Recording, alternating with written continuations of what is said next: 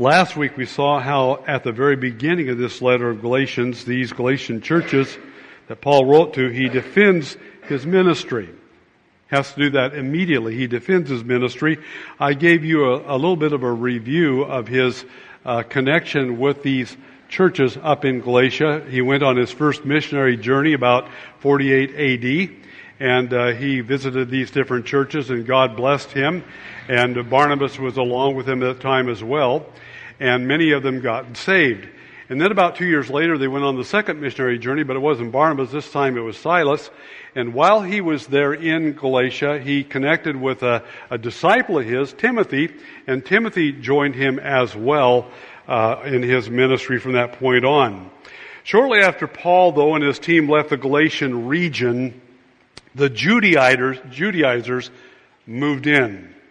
They moved in and they wanted to undermine Paul's teaching regarding this doctrine of how one gets saved and uh, how a person gets saved. And these Judaizers who said they were believers, according to Acts 15:5, they insisted that the Gentile Christians could not really be fully, completely saved unless they also underwent circumcision and kept the Mosaic law, such as its ceremonies, its feasts, and so forth. So these Judaizers, though, who had invaded the Galatian churches after Paul's team departed, knew that they had to undermine Paul's apostleship and therefore his authority if they were going to get them, that is the Galatian Christians, these new Christians, to yield over to their teaching uh, as uh, they were sharing that they had to be part of the Mosaic system. Obviously, this is what Satan does. He first tries to attack the church from the outside. And by the way, he did that by the other Jews that were not saved, that didn't claim to be uh, Christians and believe that Jesus was the Messiah.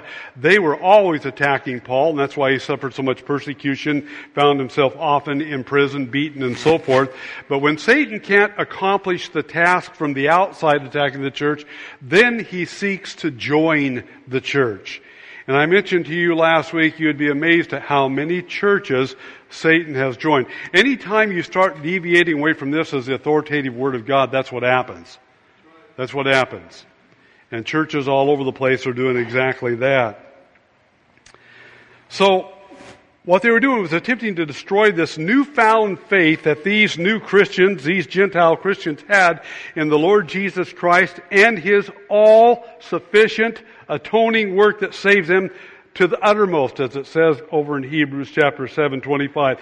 It saves a person forever. You love that? I do. I love that. As I said last Sunday, if he can't destroy the church on the outside, then he puts his effort into joining that church, and that's exactly what he was doing. And that brought us to examine last week Paul's defense of his apostleship and the authority that goes with that apostolic position. And he does so with the very first words he writes to the, in this letter to the believers. He starts out not with the salutation, but Paul, an apostle. Not sent from men, nor through the agency of man, but through Jesus Christ and God the Father. And then he goes on to say, and the brothers that are with me as well. In other words, he says, my, my apostolic authority, and he'll develop this in chapter one, the rest of that in chapter two. It did not come as a result of the, the pillars in Jerusalem. That's Peter, John, and James, for example. It didn't even come through some agency like the Jerusalem church or the Gentile church up in Antioch. It came directly from God the Father and the Lord Jesus Christ. And these men of these brothers of mine that travel with me, and you know them, at least you know Barnabas, you know Silas, you know Timothy and others, they confirmed that, that this apostolic position was directly from God. So that's what we looked at last week, but this morning to go back to the, to the major point we began last week, just touching on it. Paul defines his message. He defends his ministry, but now he defines his message. That's in your outline there if you have it. Verses 3 and 4. But let me read verses 1 through 5 so we get the context of the, the whole setting here. Galatians 1, verses 1 through 5. Paul, an apostle, not sent from men nor through the agency of man, but through Jesus Christ and God, the Father, who raised him from the dead, and all the brothers who are with me To the churches of Galatia, grace to you and peace from God our Father and the Lord Jesus Christ, who gave himself for our sins so that he might rescue us from this present evil age according to the will of our God and Father, to whom be the glory forevermore. Amen. Paul now defines his message in verses 3 and 4. We looked at the first point just briefly last week. God's gospel is the only source of grace and peace. It comes from no other place. God's, now listen, gospel, and he defines what that is here in our text. God's gospel is his only source of grace and peace. Theologians speak of God's common grace. And I want to talk about that for just a minute. God's common grace. God's common grace refers to God's blessings he bestows on all peoples, both saved and unsaved, whether they're reconciled to him or not. For example, people today probably enjoy good health. They enjoy good health, maybe long life. They may enjoy having a spouse, having children, having grandchildren. Every day they shovel a lot of food into their mouth just like we did this morning and I hope you enjoyed it. I did. I took several. I'm no longer under the law. I took several of those sausages. Amen. Amen. They were good. I really, bless you people who prepared that. They were really, really good. But you know what? That's part of God's common grace. And people all over the world have enjoyed that. Now I know some don't have food like we have, but, but, but they have. That's part of His common grace. And then God blesses them with many pleasures in life. He sends, for example, His sunshine and His rain on both the just and the unjust, the Bible says. They enjoy the wonders of creation, such as a sunset or a sunrise. In fact, they just enjoy many, many outdoor activities. All of this is God's common grace. Even that they get to breathe in the next breath and the heart keeps beating is called God's common grace. And this list of, of, of God's outpouring common grace just goes on and on. Really, you can't exhaust it. But even as the unsaved person enjoys these outpoured blessings of God's common grace day in and day out, and by the way, that's what people are doing today. You and I are doing it, and people outside the walls of this building are doing it all over Arlington, all over the state of all, all over the world. They're enjoying and partaking in God's common grace.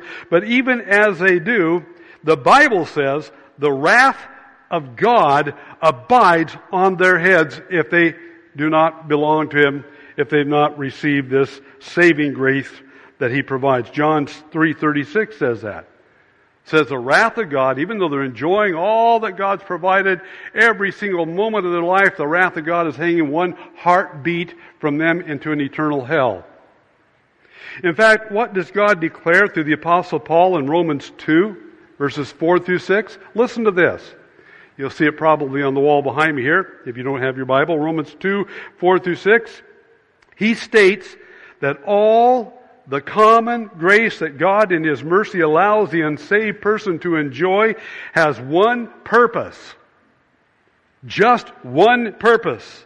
And that purpose is to lead them to repent of their sin and turn to Him and be saved. Listen to His words in Romans 2 verses 4 through 6.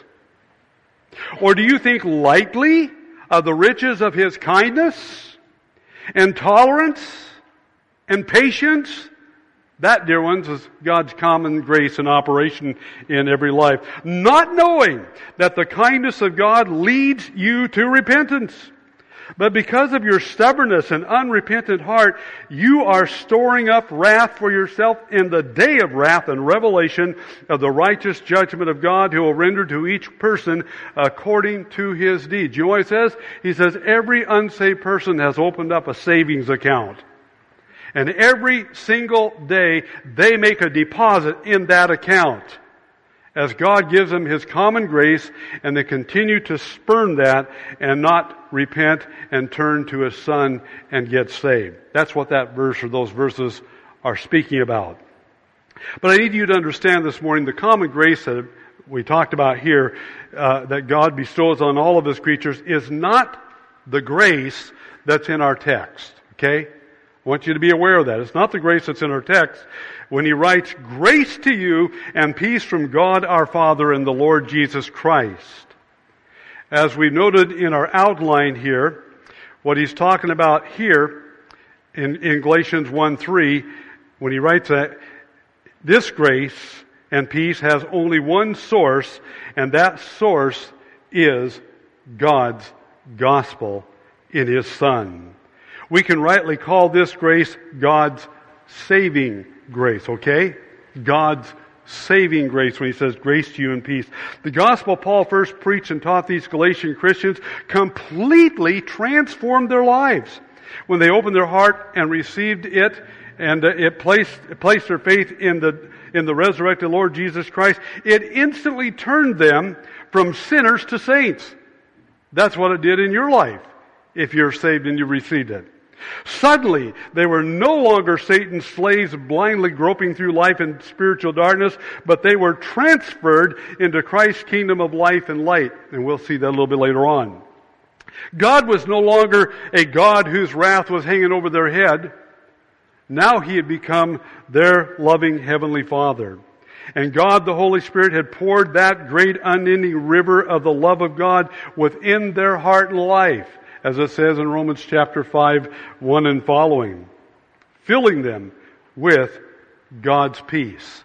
You see why this grace, this peace comes from God's gospel, that is the atoning work of the Lord Jesus Christ. And Paul was greatly concerned that they know this saving grace had only that source, the gospel of God that he came to preach them. And these Judaizers who had crept into the churches claiming to be sent by God, who were telling them they weren't really saved unless they also were circumcised and they kept the Mosaic law, he was very concerned they were sent there by the devil, not by God who was seeking to pollute and undermine the gospel of God. That is, the devil was.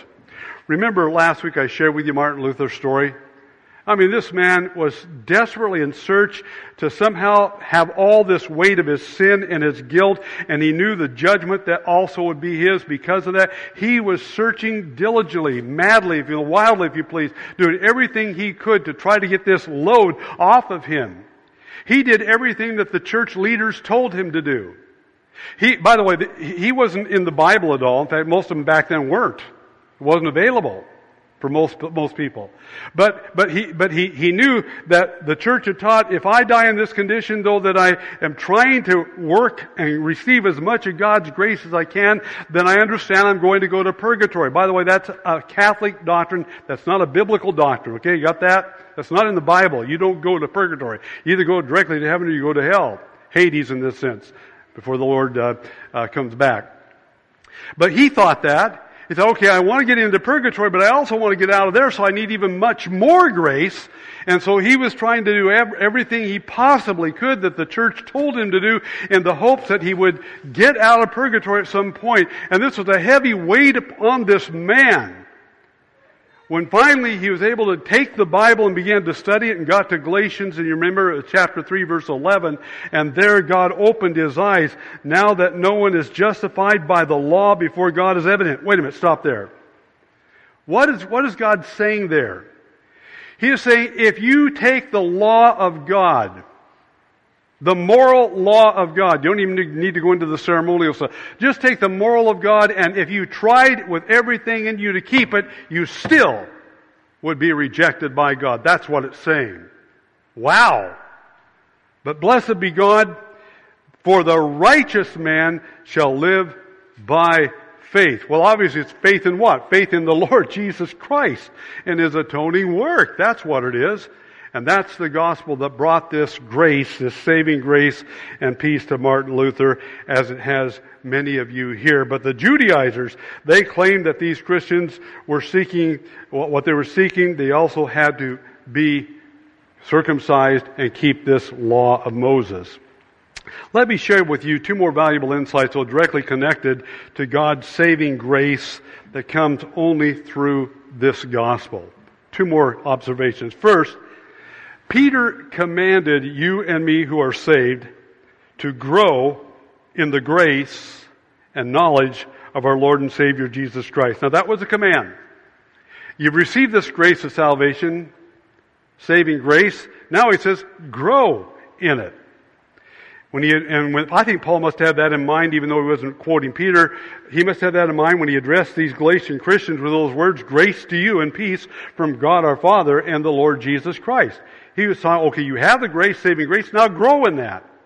So the gospel not only introduces you to this grace that saves you, listen to, it is also the soil it is also the soil of your new life in Christ in which you are to be growing in your life and walk with the Lord. So the question comes. You have to answer it. I have to answer it. Is that happening? Whether you're just saved, saved for 10 years, or saved for 50 years, or 70, is that happening? Are you growing in God's grace? Is your life changing causing you to love and worship God more and more?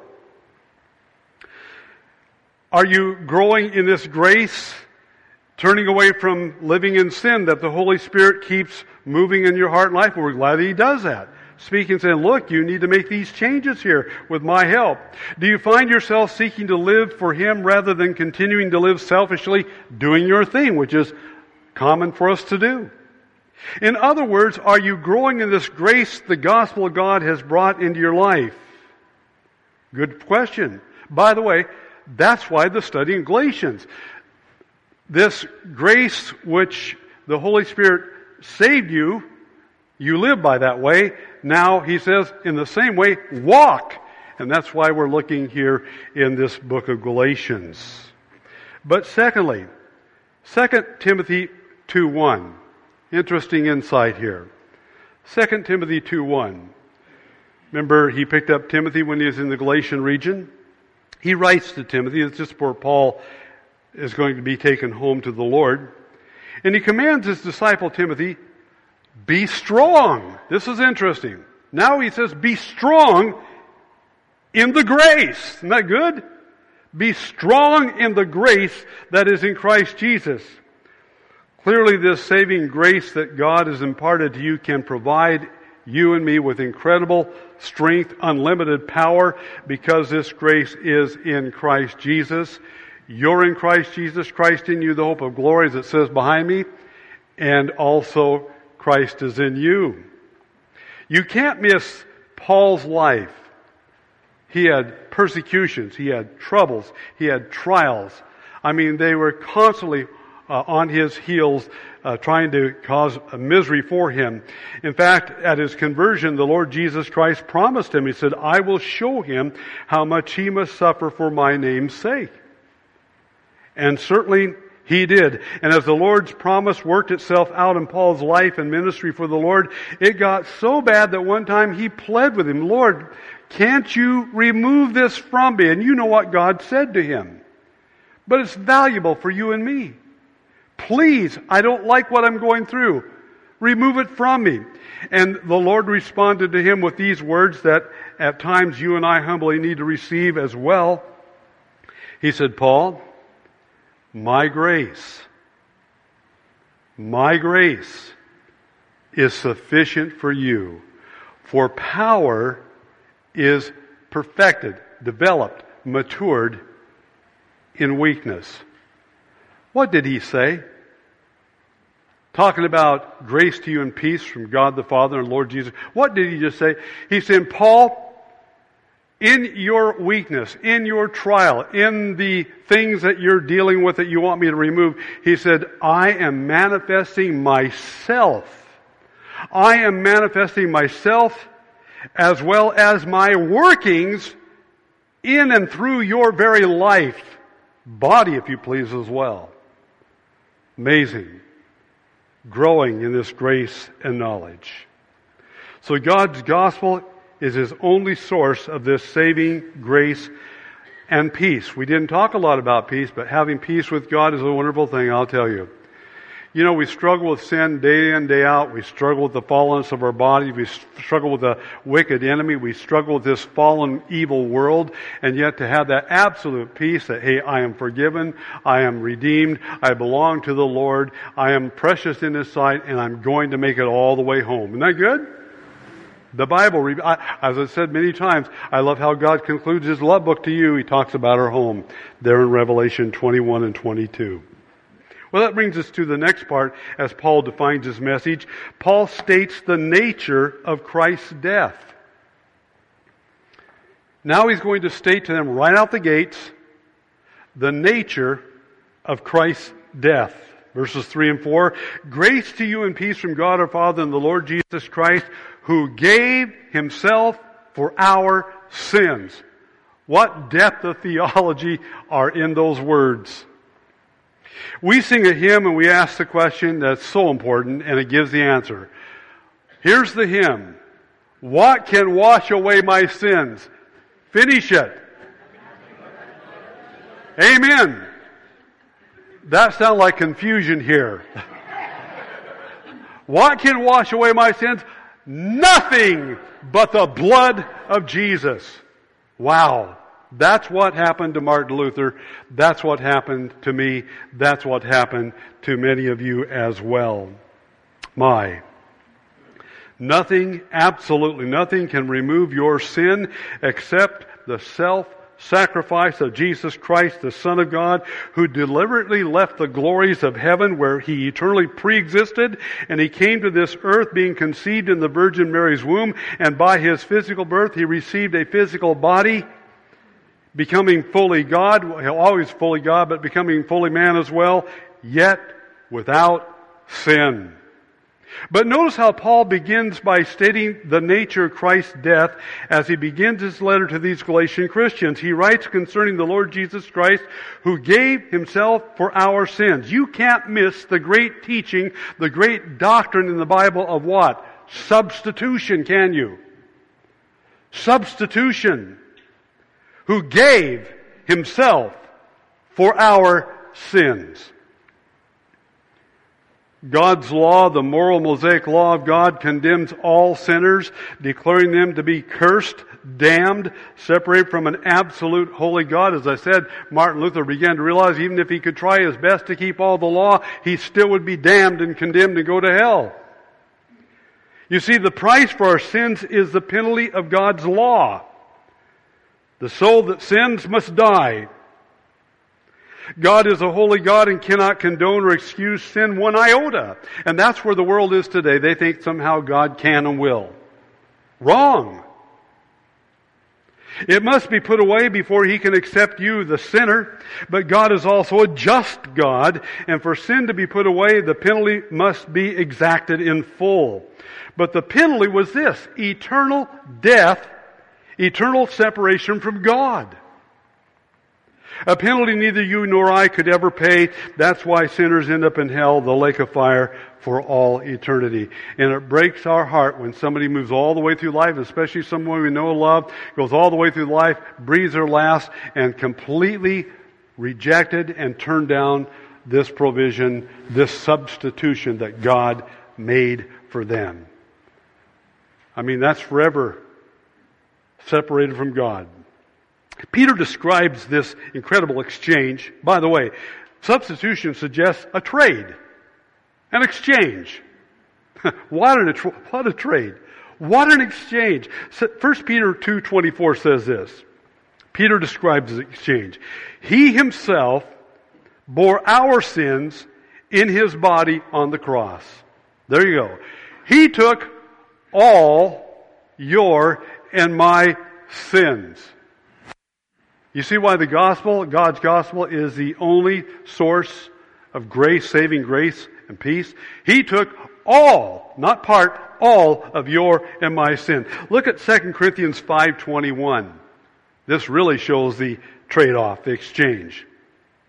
2 Corinthians 5.21, He, that's God, the first person of the triune Godhead, He made Him, Jesus Christ His Son, the one who came being fully God, now fully man, he made him who knew no sin to be sin on our behalf. Now here comes the trade. Here comes the exchange. So that we might become the righteousness of God in him. Wow! You to be Pentecostal. Get up and jump and shout and praise the Lord for that. He took all your sins and then He gives you all His righteousness. His life. What a exchange he takes upon himself and bears all your penalty before a holy, righteous God that you were to bear, and he does so by taking your place. And when Jesus offered to take your and my place, God transferred all your and my sin upon him. Listen to me, he did not become a sinner. You gotta get that down. That would be blasphemy. He was perfectly the sinless, holy Son of God, but God placed your my sin upon him, and he bore it. And then God poured out all our deserved judgment or punishment upon him. Don't miss those words. He gave himself. That substitution. Out of his great and perfect love for his Father, and out of his everlasting love for you, he willingly, he voluntarily came to be our substitute and pay this unimaginable costly price so as to save you and me and reconcile us back to God. And it was the gospel of God that brought you this saving grace and peace through our Lord, our God and Father and Lord Jesus Christ. You added nothing to that. You understand? That's what the Galatian Christians were struggling with because they're saying, no, no, you have to also do this. By the way, I enjoyed eating pork this morning. I'm not under the law. I'm under grace.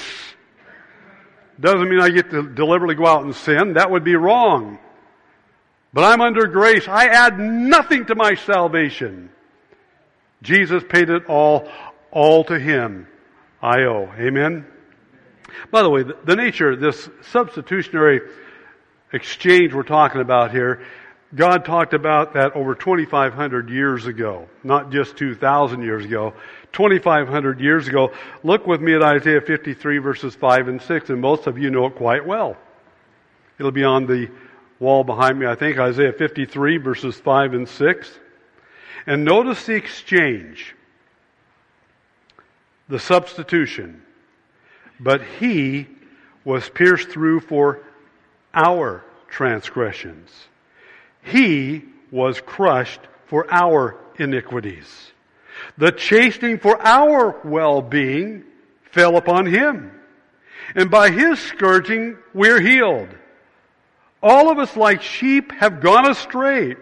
Each of us has turned to his own way. There you are. That's what everybody out there dealing with God's common grace is doing.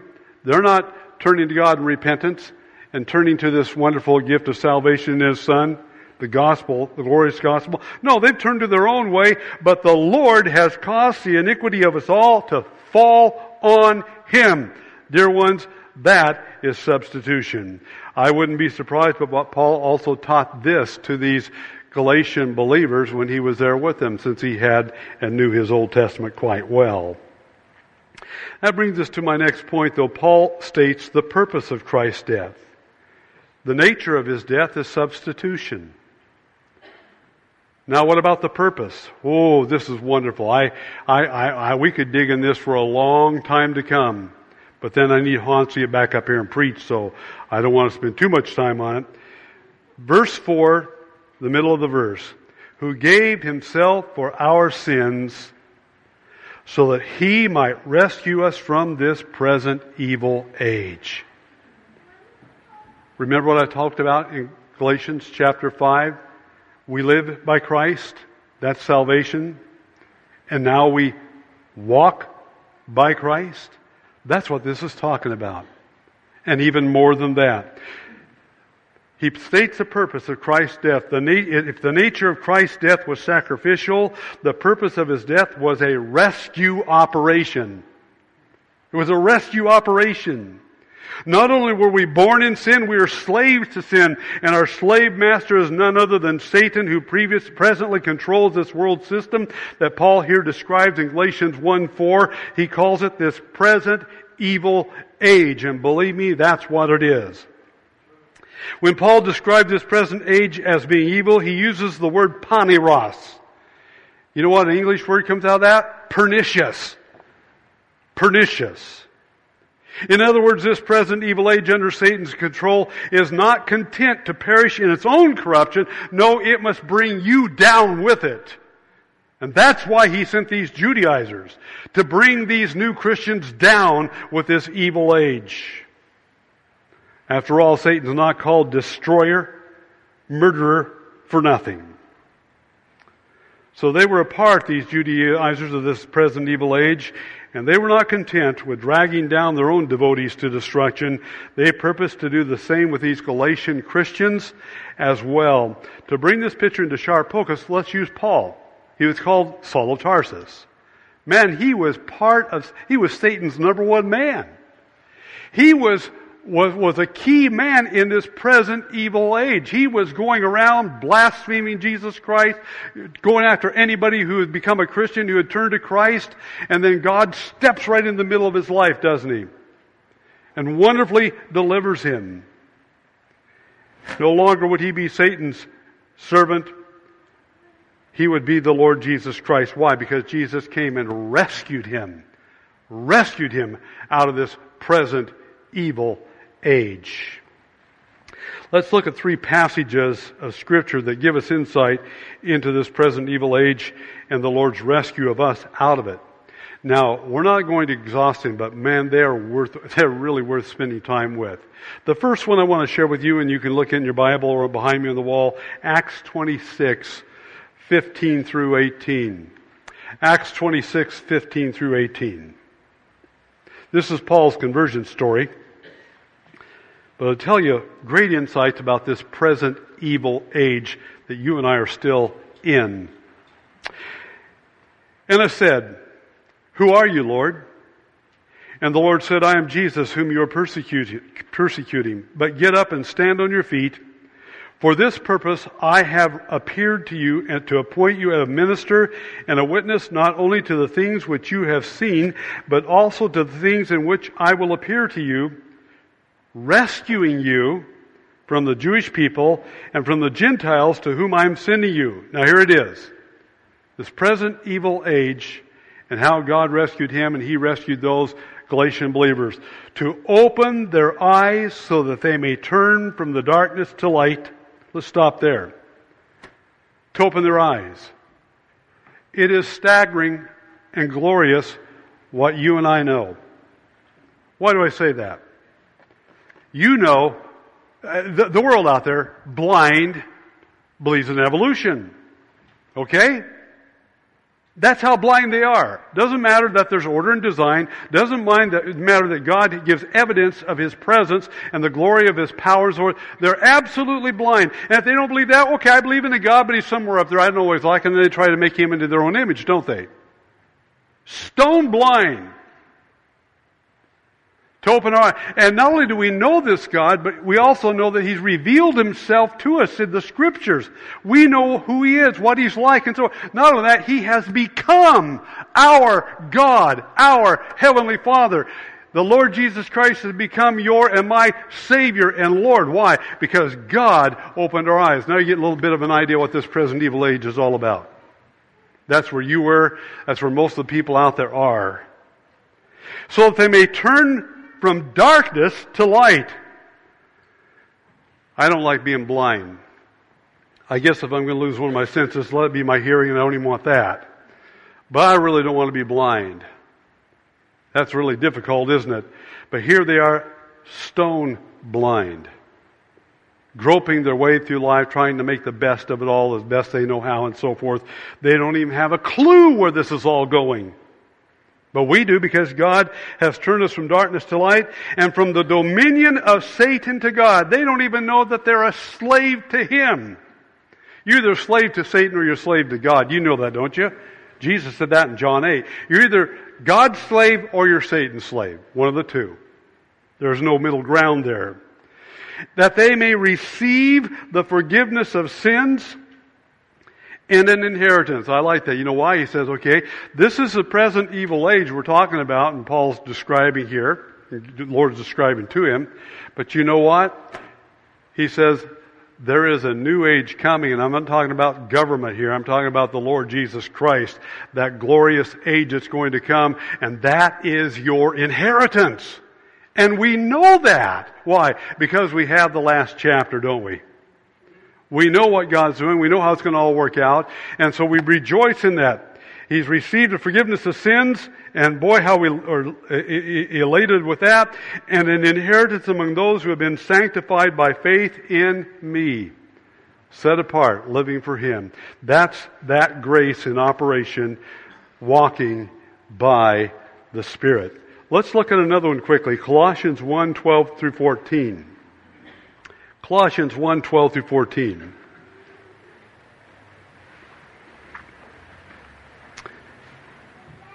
Paul, uh, cutting right into the middle of one of his long sentences there, says, giving thanks to the Father who's qualified us to share in the inheritance. There's that word inheritance there.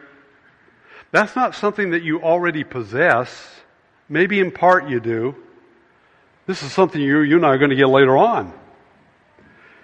The glorious age to come versus this present evil age. Your inheritance of the saints in light, for he rescued us. There it is. There's that word.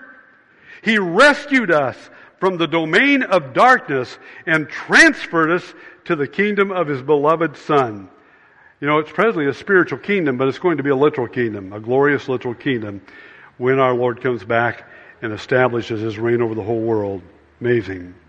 Another one, 2 Peter 1 4, you should remember this for when Hans and I took you through the book of 2 Peter, 2 Peter 1 4. And I want to give a little bit of thought to that, so let's look at that one. For by these, for by these, and these means God's own glory and excellence, He has granted to us His precious and magnificent promises, so that by them, watch this now, so that by them you may become partakers of the divine nature. That's salvation. That's the gospel that brings saving grace and peace. You become partakers of the divine nature. Here it is. Having escaped the corruption that is in the world by lust. Don't you love it? He says you've escaped it. Oh, you're still in it. I mean, you're still in this world that, he, that, he, mentions here, the uh, uh, um, um, present evil age. You're still in it, but you've escaped it. Amazing. And how do you overcome? Well, by his precious and magnificent promises, just how you got saved. By the way, since Jesus willingly gave himself for your sins so that he might rescue you from the present evil age, if you placed your faith in him to save you and rescue then listen to what he now says to you. This is good. This is John 17, 14 through 17. You don't have it in your outline, so if you want it, you're going to have to write it down. John 17, 14 through 17. This is what Jesus says to you and to me as he did to those disciples. Judas had already been gone. He's praying to the Father, I have given them your word.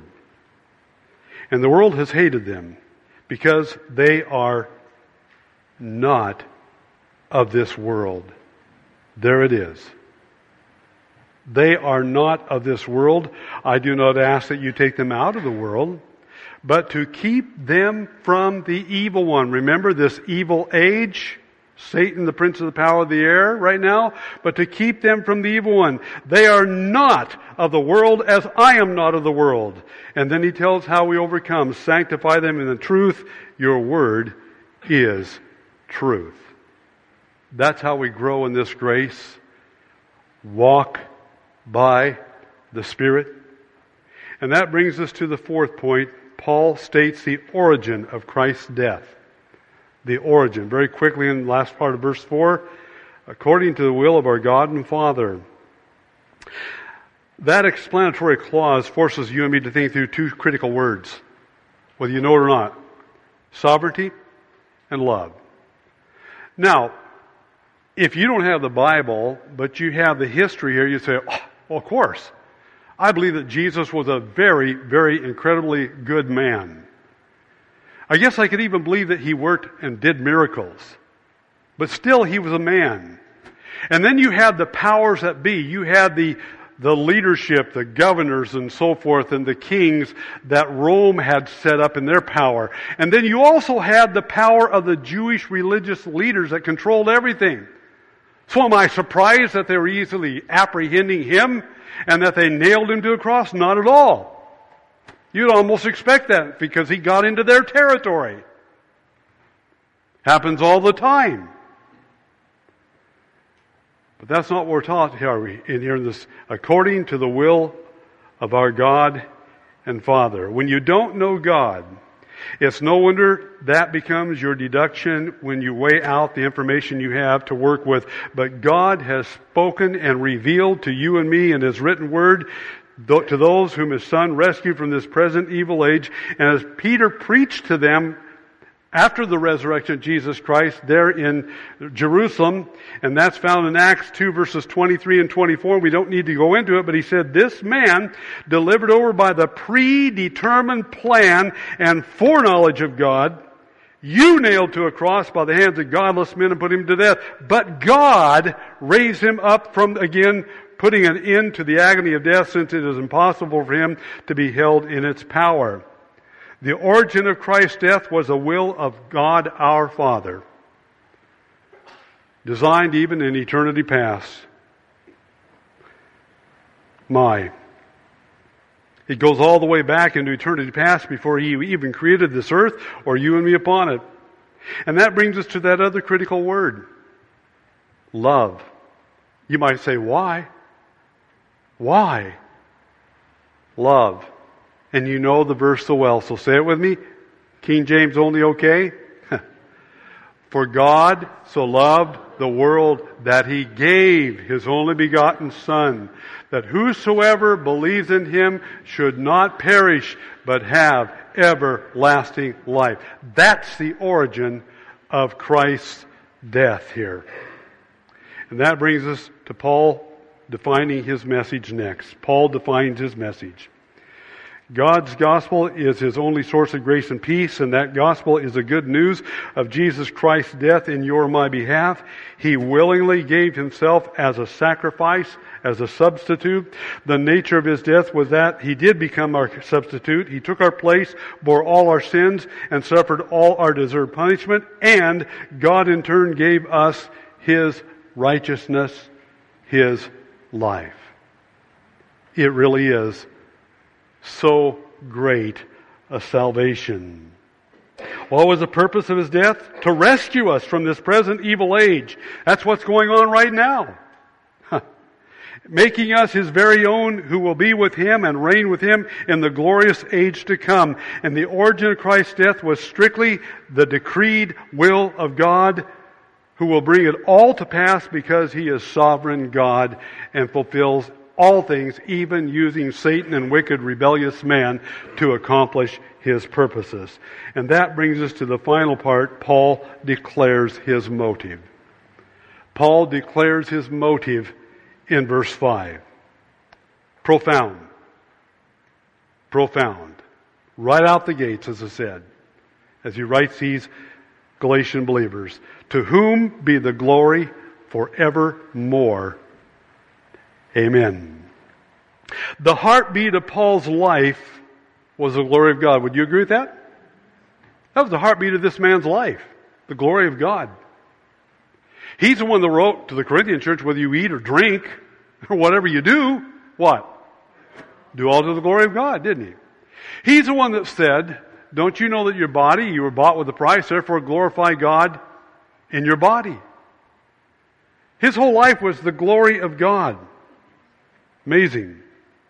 Even in a sense, it is the glory of God Paul has in mind, I think, when he concludes this letter to the Galatian believers.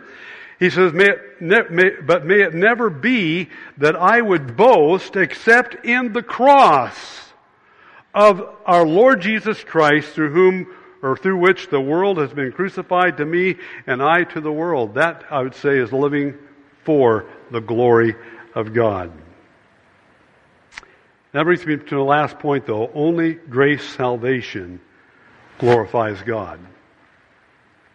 Only grace salvation glorifies God. This is why Paul concludes his salutation to these Galatian Christians with those words in verse 5, to whom be the glory forevermore. Amen. Let's consider Paul's comprehensive development of this salvation in verses 1 through 5. See, that's in a nutshell there. They write to the Galatian believers. But my oh my, he takes the book of Romans from chapter 1 all the way through chapter 11 to develop this salvation. The gospel of God, which is the power of God unto salvation, he said in, in Romans chapter 1. But let's consider it. He goes all the way and he develops it in detail, and I want you to turn in your Bibles to Romans chapter 11. I know you're so dependent on what's going to come on the wall behind me. We call it the handwriting on the wall. You see, these are the Paul's expansion of Galatians 1 verses 1 through 5, the first five verses there. Those 11 chapters of Romans. But notice how he concludes with this praise in verses 33 through 36 of chapter 11. To whom be the glory forevermore, he says in Galatians 1 5. Now he's developed the salvation in detail. And he bursts out, Oh, the depth of the riches, both of the wisdom and knowledge of God. We sang about that, by the way, this morning. How unsearchable are his judgments and unfathomable his ways. For who has known the mind of the Lord? Or who became his counselor? Or who has first given to him that it might be paid back to him again? Here we go. For from him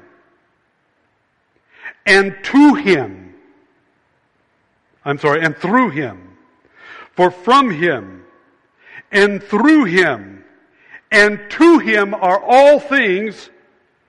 To him be the glory forevermore. Amen. I want you to see that the glory of God is always the issue. The glory of God is always the issue. For those who are fully trusting Jesus Christ as their substitute, who gave himself for their sins and has and is rescuing them from this present evil age, you are glorifying God as vessels of honor, sanctified, useful for the Master, prepared to every good work, and you will be in the kingdom living and reigning with him. For those who choose not to place their faith in Jesus Christ and receive this grace salvation He has provided for them, God has this to say to them. This is God's words to them, and you might be one of them, I don't know. But they're all over outside the church for sure, all over the world. Here's what He has to say to them in Philippians chapter 2, verses 8 through 11. Because the Lord came and humbled himself by becoming obedient to the point of death, even death on a cross. For this reason also God highly exalted him and bestowed on him the name, we sing that this morning, the name which is above every name, so that at the name of Jesus every knee will bow. Every knee will bow. Of those who are in heaven, redeemed saints already gone home. And on the earth, that's you and me if he should come now. And under the earth, that's those who've died probably in Hades. And every tongue will confess that Jesus is Lord. Why? To the glory of God. Wow. God says, I will be glorified. It's my creation. It's my world. Every individual I allow to be born, conceived and born, and live, they, each one, will glorify me. Some throughout all eternity, in my kingdom, in my presence. blessed beyond words. But the mass will find themselves glorifying God eternally in hell, the lake of fire. Why? Because God says, to the praise of my glory. Amen. To the glory of God the Father, how I thank you, Lord, that you did a work of grace in my heart and life. I thank you for so many of these dear brothers and sisters that I've known, known for years, that in most cases I would say they too can testify with me that this so great a salvation, this gospel of God that brings both uh, peace and salvation, they've experienced. But Father, we're burdened about the ones that still are outside that fold, and we would pray that the common grace that they experience every day at your hand would cause them to come to repentance, cause them to come to know you. And as we go through our trials and struggles, Lord, that they may see that grace work, manifesting your presence, manifesting your works in our lives, and that would bring them to repentance as well. And then, Father, there's this whole issue of us. You have saved us from this present evil age. And we are presently being saved from it. May you teach us to walk more and more by the Spirit instead of by the flesh. And we will praise you for this. To God be the glory forever and ever. Amen.